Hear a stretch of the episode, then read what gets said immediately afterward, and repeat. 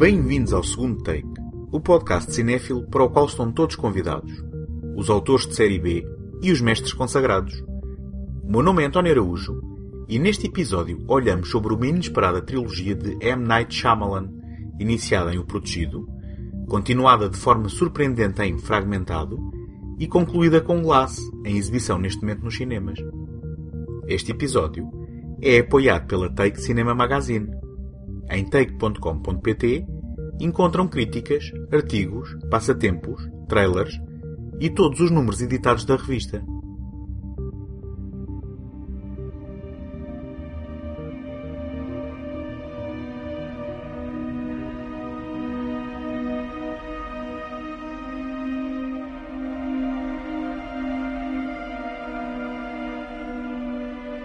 Numa variante de uma conhecida expressão, o respeitado produtor cinematográfico Mike Medavoy intitulou o seu livro de memórias You're Only as Good as Your Next One.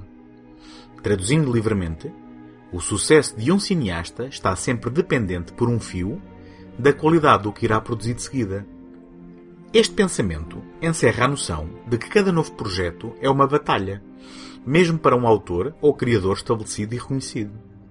Muitos pretendentes ao estrelato têm a ilusão de que apenas precisam de uma oportunidade para entrarem no clube exclusivo. Porém, para quem lá chega, o truque é saber lá manter-se. Serve esta introdução para falar de M. Night Shyamalan. Shyamalan nasceu na Índia e cresceu no estado da Pensilvânia, nos Estados Unidos da América.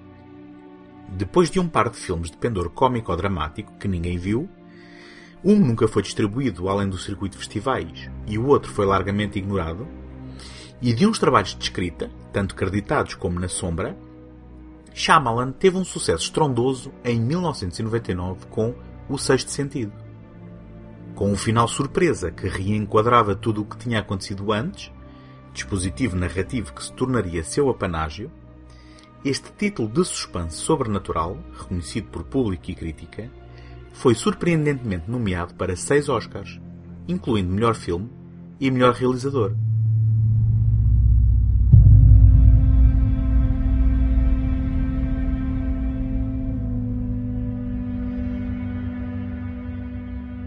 Depois de repetir a fórmula com sucesso em O Protegido e Sinais, dois títulos em que dava o seu cunho pessoal aos géneros de super-heróis e da ficção científica de terror, respectivamente, começaram-se a revelar em 2004 as primeiras evidências de cansaço ao estilo do autor, com a fraca adesão de público e crítica a A Vila, apesar de, na minha opinião, ser a sua última grande obra, tendo oferecido ainda uma das melhores bandas sonoras do colaborador habitual James Newton Howard.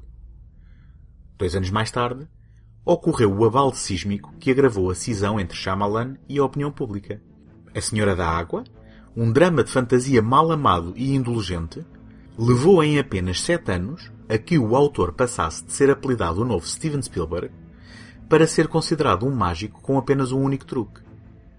A machadada final estreou em 2008 o thriller psicológico e ecológico pós-apocalíptico O Acontecimento, o primeiro filme de Shyamalan com classificação etária para adultos, tornou-se uma das melhores comédias involuntárias do ano e revelou um cineasta à deriva, aprisionado na sua própria pretensão e nos constrangimentos narrativos auto-infligidos pelo estilo que criou para si próprio.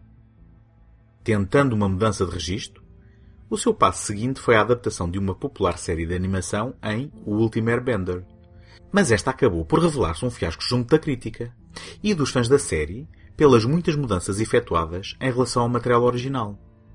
Apesar de ter ajudado os resultados de bilheteira, a pós-conversão apressada em 3D não terá ajudado, no entanto, à qualidade do produto final. Numa manobra aparentemente desesperada, Shyamalan aceitou escrever e realizar um veículo nepotista para a construção da carreira do privilegiado Jaden Smith ao lado do seu pai e mega-estrela Will Smith. Depois da Terra, conseguiu recuperar o investimento graças ao mercado internacional. Porém, não deixa orgulhoso nenhum dos envolvidos na sua produção. Inesperadamente, em 2015, dá-se o primeiro passo para a recuperação de Shyamalan com a ajuda de Jason Blum e da sua produtora Blumhouse. Respeitando os princípios da companhia, a visita foi um pequeno exercício de estilo found footage com um orçamento de apenas 5 milhões de dólares, que viu um retorno de quase 2 mil por cento do seu investimento. No entanto, mais que o resultado financeiro, a visita provou que Shyamalan, a trabalhar numa escala mais reduzida que habitualmente, ainda era capaz de agradar público e crítica, se bem que de modo moderado. No ano seguinte, o realizador deu novamente um passo seguro para a total recuperação, provando que ainda guarda alguns truques na manga.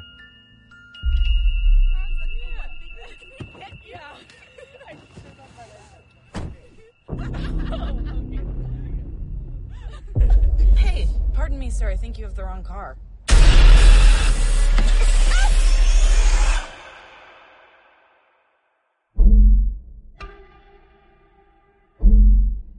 What are we doing here? What the hell is going on? I was sent to get you for a reason. There's a flower on the pillows, a flower in the bathroom. Like we're important. The only chance we have is if all three of us go crazy on this guy. Who is that? Maybe she can help us. Don't worry. He's not allowed to touch you.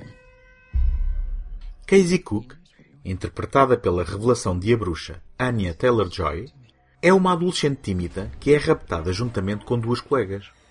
O raptor, Kevin Wendell Crumb, um intenso retrato de James McAvoy, sofre de transtorno dissociativo de identidade. A sua terapeuta, a doutora Karen Fletcher, encarnada por Betty Buckley, identificou 23 personalidades distintas a habitar o corpo de Kevin. No seu pouco ortodoxo estudo, também descobriu que a fisiologia de Kevin muda com cada personalidade. Recentemente, Barry, a personalidade dominante, recusou-se a permitir que Dennis ou Patricia se revelassem, devido às tendências de Dennis a incomodar meninas menores de idade e aos traços indesejáveis de Patrícia. E também porque ambos parecem adorar a besta, uma manifestação monstruosa e assassina, temida pela maioria das outras personalidades de Kevin, que pode colocar em perigo a vida das três raparigas. Mais uma vez, estamos perante uma produção de baixo orçamento e ambições mais contidas. Com um orçamento de 9 milhões de dólares, Split, estreado em Portugal como Fragmentado, é um filme intenso que invoca o sentimento de alguns filmes de terror sem nunca o ser de verdade. As suas mais-valias assentam na dedicação do elenco, com especial incidência em James McAvoy. O ator britânico entrega-se de corpo e alma a um papel exigente em que tem de nos mostrar ao longo de uma longa metragem nove personalidades distintas, mudando o registro num abrir e fechar de olhos, tanto em termos da psicologia das personagens como nas suas características físicas. É claro que a subtileza não é para aqui chamada. Esta é uma interpretação maior que a vida, que é a força vital de um argumento muito pouco rigoroso do ponto de vista da verosimilhança e da verdadeira ciência por trás da doença que retrata. Mas estar preocupado com realismo é perder a oportunidade de apreciar este competente exemplo de série B, que começa como um thriller criminal e acaba em delirantes domínios da ficção científica. Ou será que são domínios dos livros aos quadradinhos?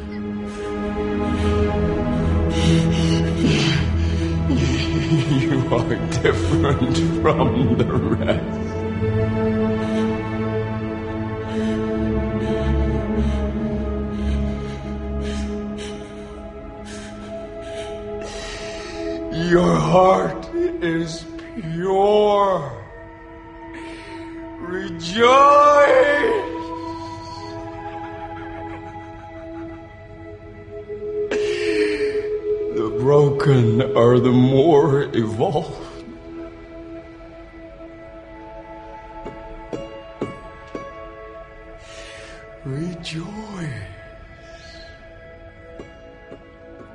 Chegados ao final, no confronto entre a besta e Casey, temos a recompensa de uma linha narrativa construída por analepses que nos sugerem uma vida de abusos inconcebíveis sofridos por esta às mãos do seu tio e tutor legal. Neste ponto, a besta reconhece semelhanças entre ambos. Tu és diferente dos outros. O teu coração é puro. Rejubila. Os destroçados são os mais evoluídos. Rejubila.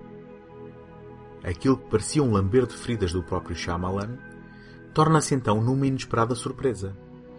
Fragmentado, passa-se no universo de O Protegido. Kevin Wendell Crumb tinha sido inicialmente escrito como uma personagem para aquele filme, mas não sobreviveu à evolução do argumento, excetuando um pequeno piscar de olhos que serve como ponto entre as duas obras, numa breve cena na sequência do estádio, em que vemos Kevin, em criança, a ser levado pela mão da abusadora mãe, que toca com o braço em David. Não só fragmentado funcionou como a sequela há muito prometida daquele filme, como pisca o olho a uma continuação onde as personagens, inevitavelmente, convergirão numa narrativa comum. Num universo recheado de filmes de super-heróis, está de volta à desconstrução cerebral do género, tão bem explorada em O Protegido. Hi. You're in the emergency room in the Philadelphia City Hospital. Ask you some questions. Where were you sitting on the train? Against the window. In the passenger car? Yes.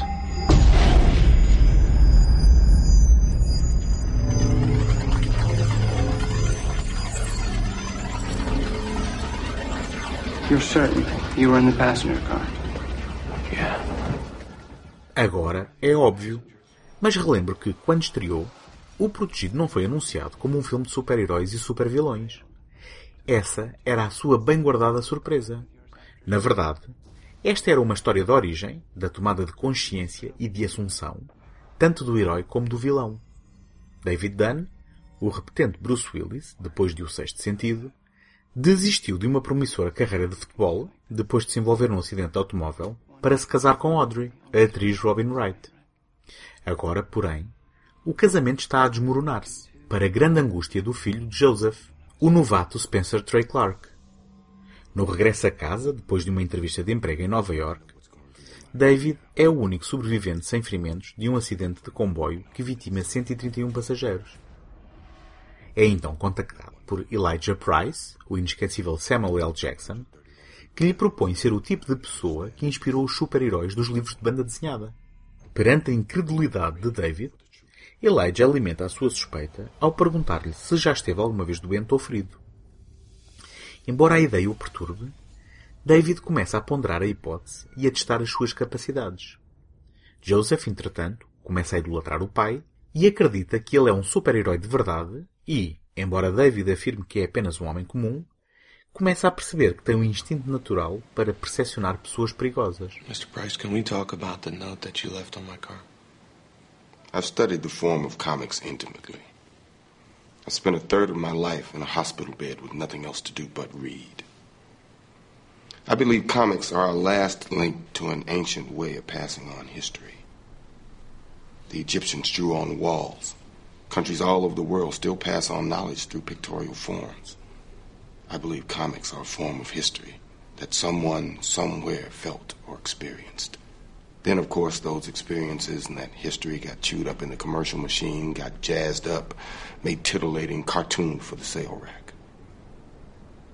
This city has seen its share of disasters. I watched the aftermath of that plane crash. I watched the carnage of the hotel fire. I watched the news, waiting to hear a very specific combination of words, but they never came. Then one day I saw a news story about a train accident, and I heard them. There is a sole survivor, and he is miraculously unharmed. Apesar de se centrar em David, a sua história está intimamente ligada à existência de Elijah, sofrendo da rara doença osteogênese imperfeita, que fragiliza a estrutura óssea. Elijah adota para si próprio a alcunha Mr. Glass, Sr. Vidro, pegando no mesmo nome com que o atormentavam em criança para o assumir, bem como assumir a sua própria natureza. Ao procurar o seu oposto, dá significado à sua vida nem que para isso tenha de encarnar o papel de vilão, de arquinimigo do herói, que a sua condição física não permite que seja, contrapondo também a inteligência à força física. É este o grande trunfo de O Protegido, a compreensão de quem se sente diferente e à margem, bem como da sua relação com as proscritas e forasteiras personagens da banda desenhada. Assim, se o ethos do filme está com o herói moral, e de facto David, o seu pathos reside em Mr. Glass, o que aguça ainda mais o apetite para o retorno destas personagens ao grande ecrã, sabendo que este é também o nome e possivelmente o ponto central do novo filme. Gostava de partilhar convosco como podem ajudar para vos continuar a oferecer este programa todas as semanas. Ter visibilidade no Apple Podcasts é uma componente muito significativa para o sucesso de qualquer podcast. E, para isso, conto convosco para lá deixarem uma classificação positiva ou até uma avaliação escrita. Nem imaginam a importância do vosso contributo com este simples gesto. Em segundotake.com podem subscrever o programa em qualquer plataforma ou sistema. Também lá encontram o arquivo de todos os episódios e todos os contatos sociais, caso queiram deixar uma palavra. It's amazing to meet you. It is simply extraordinary. Maybe this will all make sense if I explain who I am. My name is Dr. Ellie Staple, and I'm a psychiatrist. My work concerns a particular type of delusion of grandeur. It's a growing field. I specialize in those individuals who believe they are superheroes.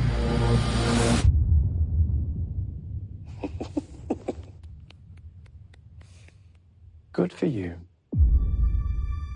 The three of you've convinced yourselves you have extraordinary gifts like something out of a comic book. David Dunn, the only person to survive that train wreck all those years ago. What do you do? I'm in security. You think you have superpowers. It's a feeling. Vision. I have to touch them. You believe you are a protector. My name is Patricia. I have no question there are two dozen identities I'm Mary Reynolds. Por favor, senora. We almost got you, bro. that live in that body with you. The beast is coming any minute now for you guys. But what I am questioning is your belief that you are something more than human. And yet, it is true. 19 anos depois dos eventos de O Protegido e três semanas depois da conclusão de Fragmentado, David Dunn vagueia pelas ruas à procura de criminosos em missões vigilantes com a ajuda do filho de Joseph, agora adulto, com quem gera uma loja de equipamentos de segurança. Tendo agido estes anos todos na sombra, nunca revelou a sua identidade e ganhou a alcunha de supervisor. David e Joseph tentam encontrar Kevin Wendell Crumb, depois deste ter feito notícia pelo rapto e assassinato de raparigas adolescentes.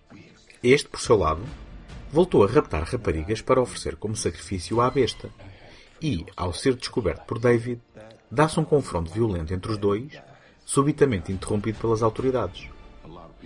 São enviados então para uma instituição mental, onde se encontra aprisionado Elijah Price, o arqui-inimigo de David, conhecido como Mr. Glass.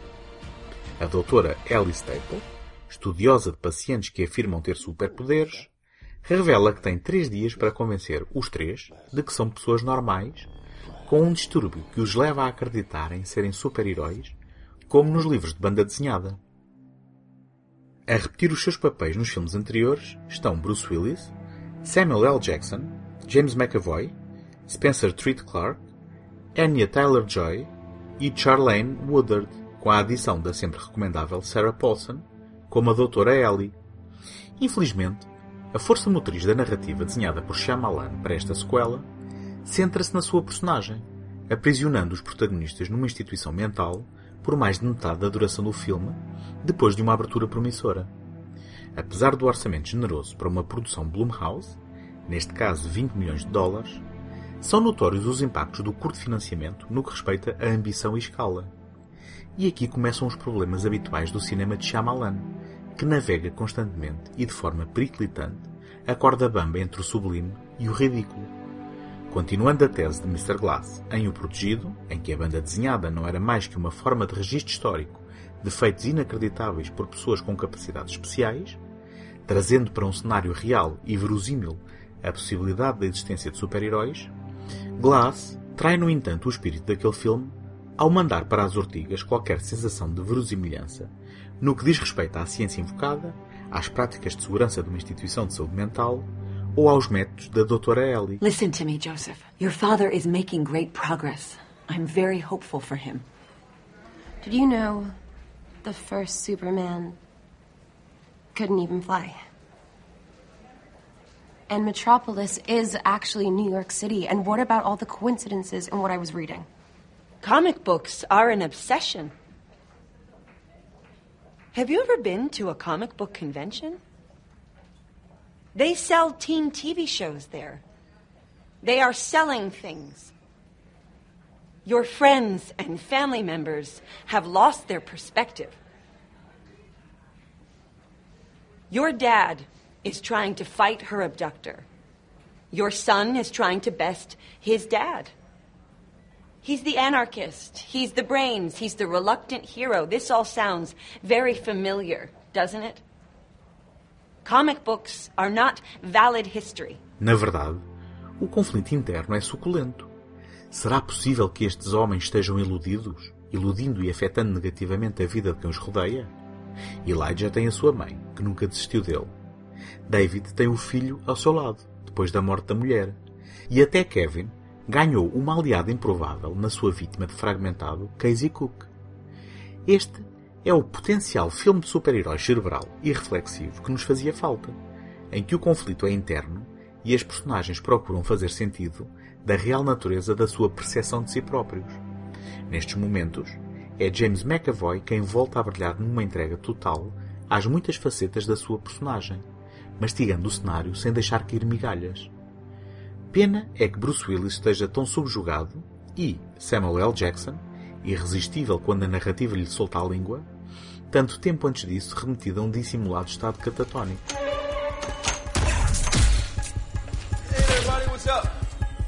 Patricia told us you were coming. My name is Luke and I'm Team Horde all the way. Yep, I can intro you to everybody. I ain't no bad hombre to know. Everybody's gonna tell you that I got a big mouth though. I spoiled the end of movies. Ain't true. Everybody knows Priest dies at the end of The Exorcist. The American Sublime. Do you even know what that means? No. That is why this world is a lost cause. That is why the beast is the only thing that is pure and meaningful. American Sublime refers to Western paintings of landscapes and seascapes depicting the immensity of nature. The use of violent storms in the distance was a common practice. Paintings are particularly interesting. Hey, Miss Patricia said that your bones can break if I like tap them. Is that true? Yes. Uh, so what's your superpower? Your your mind? What's mine? You're nine forever, right? Yeah. Well, that's incredible. You can see the world the way it really is. Always. É para as surpresas e revelações que os filmes de Shyamalan se encaminham sempre. E é do sucesso destes momentos que depende o sucesso dos seus filmes. Como acontece na restante metragem de Glass, também aqui há coisas boas e outras não tão famosas, sendo que os pontos altos envolvem a astúcia do protagonista que dá o nome ao filme e algumas cenas de ação bem encenadas. Atente-se ao tranquilo deslizar em cadeira de rodas de Mr. Glass, enquanto a besta havia três seguranças em pano de fundo desfocado. Prometendo um final bombástico, envolvendo uma inauguração de um complexo de arranha-céus, a ação, no entanto, não passa do parque de estacionamento do hospital e a interioridade anteriormente prometida é substituída por confronto físico relativamente bem filmado, mas pouco emocionante. Isto é, a não ser que as sucessivas revelações e curvas narrativas apertadas sejam do agrado do espectador. Felizmente, e apesar das saudades deixadas pela banda sonora de James Newton Howard para O Protegido, Wes Dylan Thornton faz o bis, depois de fragmentado, com uma banda sonora intensa e propulsiva que ajuda muito ao ímpeto do último movimento do filme.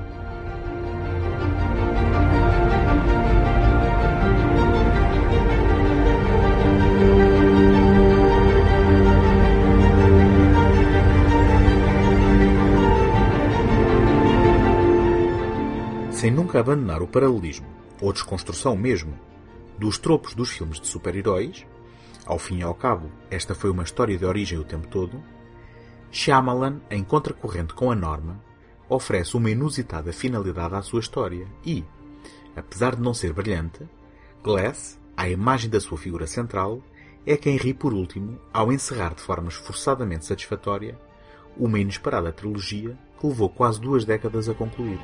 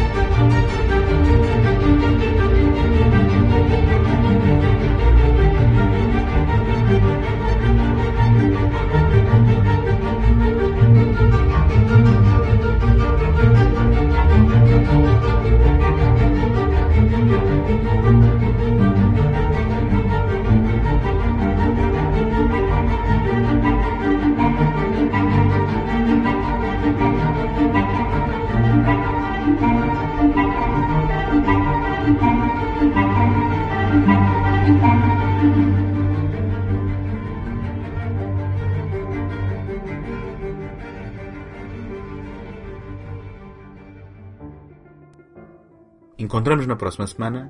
Até lá, boas fitas!